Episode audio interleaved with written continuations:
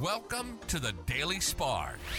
A quick flash of inspiration as you dare to shine. Here's your host, Pamela Gear.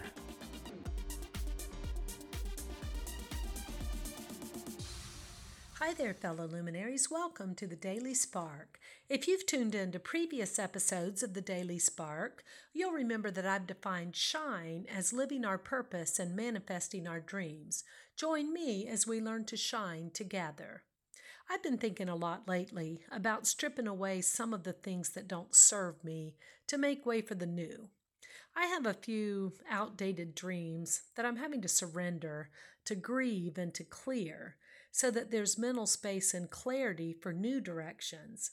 And as I focus on this kind of stripping away what doesn't serve me, it can be scary and leave me feeling a bit exposed.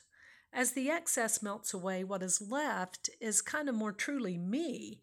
And what can be more terrifying than being truly yourself with nothing to hide behind? I think I need a bathing suit cover up. I read a quote by Mike Dooley this week who said, quote, your life's purpose is far more a function of being yourself than making clever choices. End quote. That's comforting to me because I'm always trying to make a clever choice, but it's also frightening in its simplicity. Because to be myself means that first I have to kind of know who that is and become comfortable with that.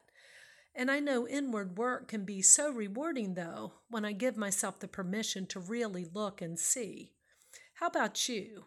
Do you think about your purpose as making clever choices or being more yourself?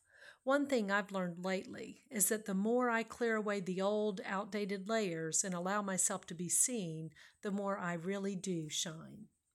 That concludes another episode of Dare to Shine Podcast Daily Spark.